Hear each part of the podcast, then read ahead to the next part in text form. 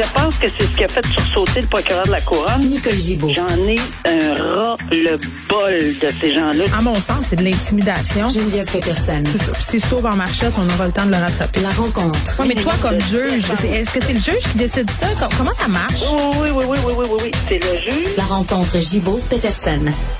Salut, Nicole. Bonjour, Geneviève. Bon, t'es-tu bercé au doux son des klaxons en fin de semaine par chez vous? Oh que non, mais euh, on je me suis. Ça s'est pas rendu. loin. Non, ça s'est pas rendu. Je, je peux pas les entendre, mais euh, je sais que été terrible. Nous, on est confinés, alors que tout le Québec est déconfine. Ben, Oui. nous autres, on est confinés. C'est ce que j'entendais partout. un plein, plein de restaurateurs, euh, euh, de gens, etc. Mm. C'est vraiment très, très désolant. Alors, j'espère que vous allez vous amuser, les déconfinés. Oui, les centres commerciaux qui ont dû fermer aussi par mesure de sécurité. Partout. Justin Trudeau qui a été relocalisé dans un lieu secret avec sa famille, les gens au Parlement qui se sont fait dire faites du télétravail, tout ça pour une poignée de gens. hein. Parce que moi, je veux préciser majoritairement, là, on a vu des images, c'était assez pacifique, mais il y a quand même des troubles à faire. Oui, il y en a eu, puis il y a eu effectivement sur les monuments. Puis Ah oui. euh, j'ai trouvé un article dans le code criminel, oui, qui est spécifique à ça. Alors, on voit qu'il y a des enquêtes qui Mm. vont être développées. J'espère euh, que ça va être fait Oui. euh, rapidement. Ouais, eh, Nicole, euh, tantôt avant de te parler, je discutais un peu de la page Audi- Audiscope. Euh, je disais aux auditeurs qu'on aurait une influenceuse un peu plus tard. J'ai envie de te poser la question parce que ça, ça pose toutes sortes de questions ces pages-là de dénonciation. Là, c'est pas une page du même acabit qui a dit son nom, là, en ce sens que c'est pas une page où on fait des des call d'agression sexuelle, mais, mais filmer des gens à leur à leur insu puis publier ça, est-ce que c'est légal? Ben, garde, je, je t'écoutais. Moi, honnêtement, je connais pas cette page-là. Là. Je Mhm. sais pas de quoi exactement on parle, là, mais, mais je t'écoutais tantôt, là, en- d'entrée de jeu, là, de, lorsque tu disais que tu avais parlé avec Benoît là-dessus, etc. Puis c'est assez, euh, voyons, je, je, je- juste, juste à y penser, ça allume plein de choses. Oui. Euh, J'imagine que oui, il y a des gens qui peuvent dénoncer parce que un droit à la vie privée, quand même, ça existe. On a des chartes. Mm. là. Euh, et et c'est sûr que si on utilise euh, à mauvais escient certaines euh, ou, ou qu'on fait de, de une publicité genre haineuse, je ne sais pas si certains propos pouvaient même aller jusque là, mais Mm. si c'était le cas, on pourrait entrevoir euh, des articles du code criminel là-dessus, mais nécessairement au civil. Si on retrouve qui est en arrière de ces fameuses pages-là, puis le comment du pourquoi, Mhm.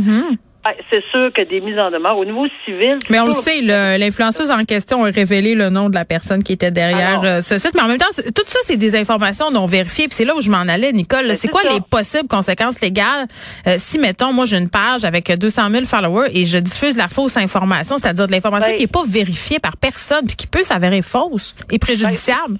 c'est toujours le principe en civil de dommage. On trouve la personne. Est-ce qu'on a un dommage? Si oui, parce qu'on a porté atteinte à sa réputation ou, qu'on a fait, par exemple, baisser les ventes, soit des, des influenceurs, soit de ci, soit de ça, soit de n'importe quoi, là, qu'il y a eu un dommage, même psychologique, là. Ça prend pas juste un dommage monétaire. Et qu'il y a un lien de causalité entre tout ça, ben oui, on peut se présenter euh, à la cour euh, euh, et réclamer des dommages. Mais c'est, il y a toujours trois points. De- faute, dommage, lien de causalité, toujours au civil. Alors, pour ça que je l'appliquais. Oui, il y a peut-être des, des répercussions criminelles, oui, mais il y a certainement quelqu'un qui pourra invoquer un dommage quelconque, une faute d'avoir, comme tu viens de dire, écoute, ça- on publie des faussetés. En partant, là, ça m'a allumé sur le mot. Si on, on, on a évidemment publié des choses fausses et que ça, on encourt un dommage parce que on peut bien publier quelque chose de très faux. Moi, on peut dire n'importe quoi sur moi, puis c'est totalement faux, mais peut-être que j'aurai pas de dommage. Oui, si j'en ai un au niveau de la crédibilité, de la responsabilité euh, dans les médias que j'ai, etc. Ça, c'est oui.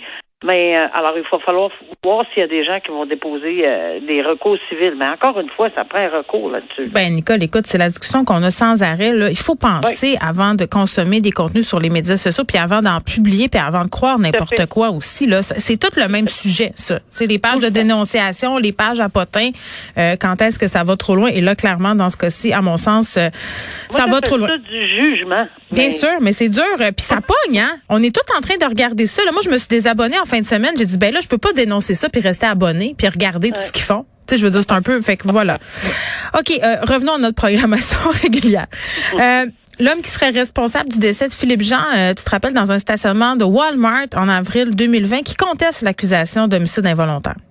Oui, puis là, c'est au niveau de l'enquête préliminaire. Bon, une enquête préliminaire, euh, c'est justement pour tester probablement la crédibilité. C'est toujours ce que j'appelle un mini-procès avant le grand procès, là, pour tester la crédibilité de, de pas pour tester, mais c'est-à-dire pour vérifier euh, les, euh, les versions de chacun. Parce qu'il va y avoir des témoins, il va y avoir des vidéos, il va y avoir toutes sortes de choses. Il y a une ordonnance de non-publication qu'on comprend pourquoi, parce que, évidemment, on ne veut pas euh, mettre en péril le, procès, le procès au fond. Là. Mm. Alors, euh, mais on se souvient, évidemment, euh, que cette personne-là est décédée, mais longtemps, quelques mois après, quatre mois, si ma mémoire est bonne.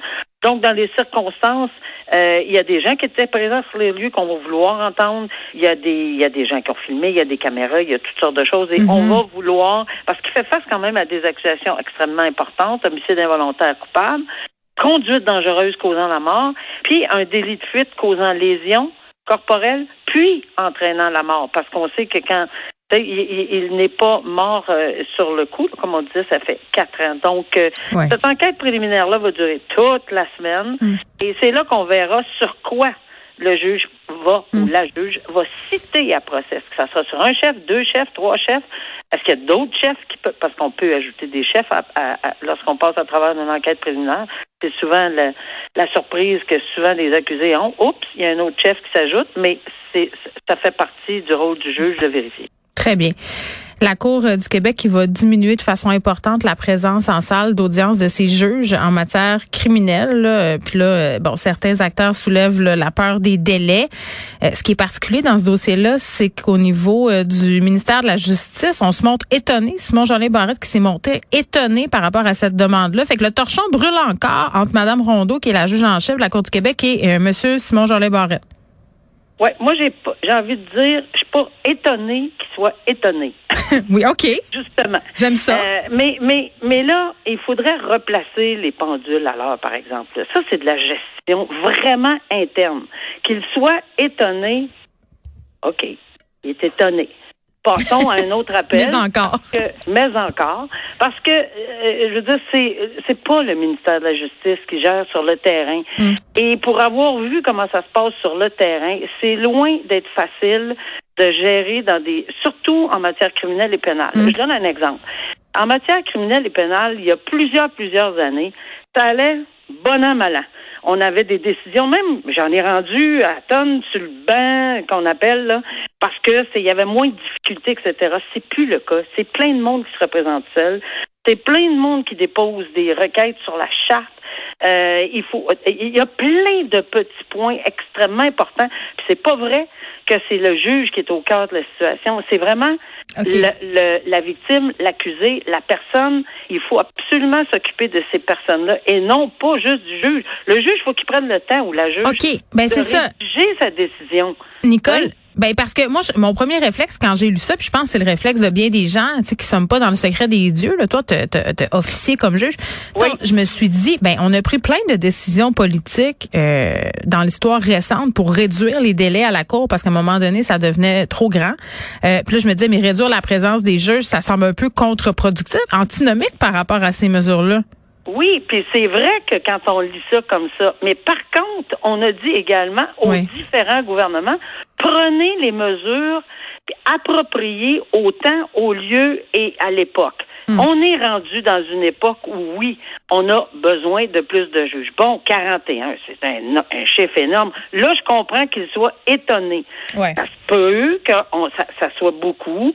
Est-ce qu'on peut calibrer le tout, puis peut-être dire, mais qu'on dise que on n'a pas besoin plus d'aide sur le terrain, des bras sur le terrain avec la magistrature. c'est tellement pas pareil. Moi, j'ai plein d'amis encore en magistrature qui me disent c'est mm. ah, c'est pas possible. Tu devrais euh, vraiment voir le travail qui est tellement différent et tellement de rédaction parce que les civilistes, les juges civilistes rédigent, les juges criminalistes eux autres, ils rédigeaient un peu moins. Je sais, je l'ai fait, là, j'ai fait les deux.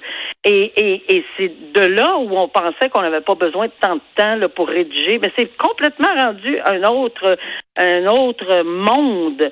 Et, en matière pénale. Et puis la COVID, hmm. les, les gens là, sur les sur euh, Euh, voyons, on fait les procès là, en virtuel. C'est l'enfer. J'ai des témoignages là-dessus. Ça, ça bloque, ça coupe, on recommence trois jours après.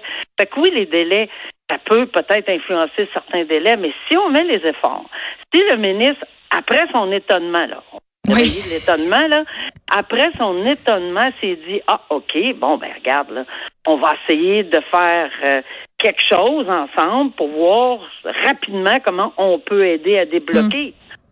C'est juste ça qu'il faut faire. Tu l'invites à dormir là-dessus. c'est ce que ben je comprends. OK. Une autre réflexion. Merci beaucoup, Nicolas. À demain. À demain. Au revoir.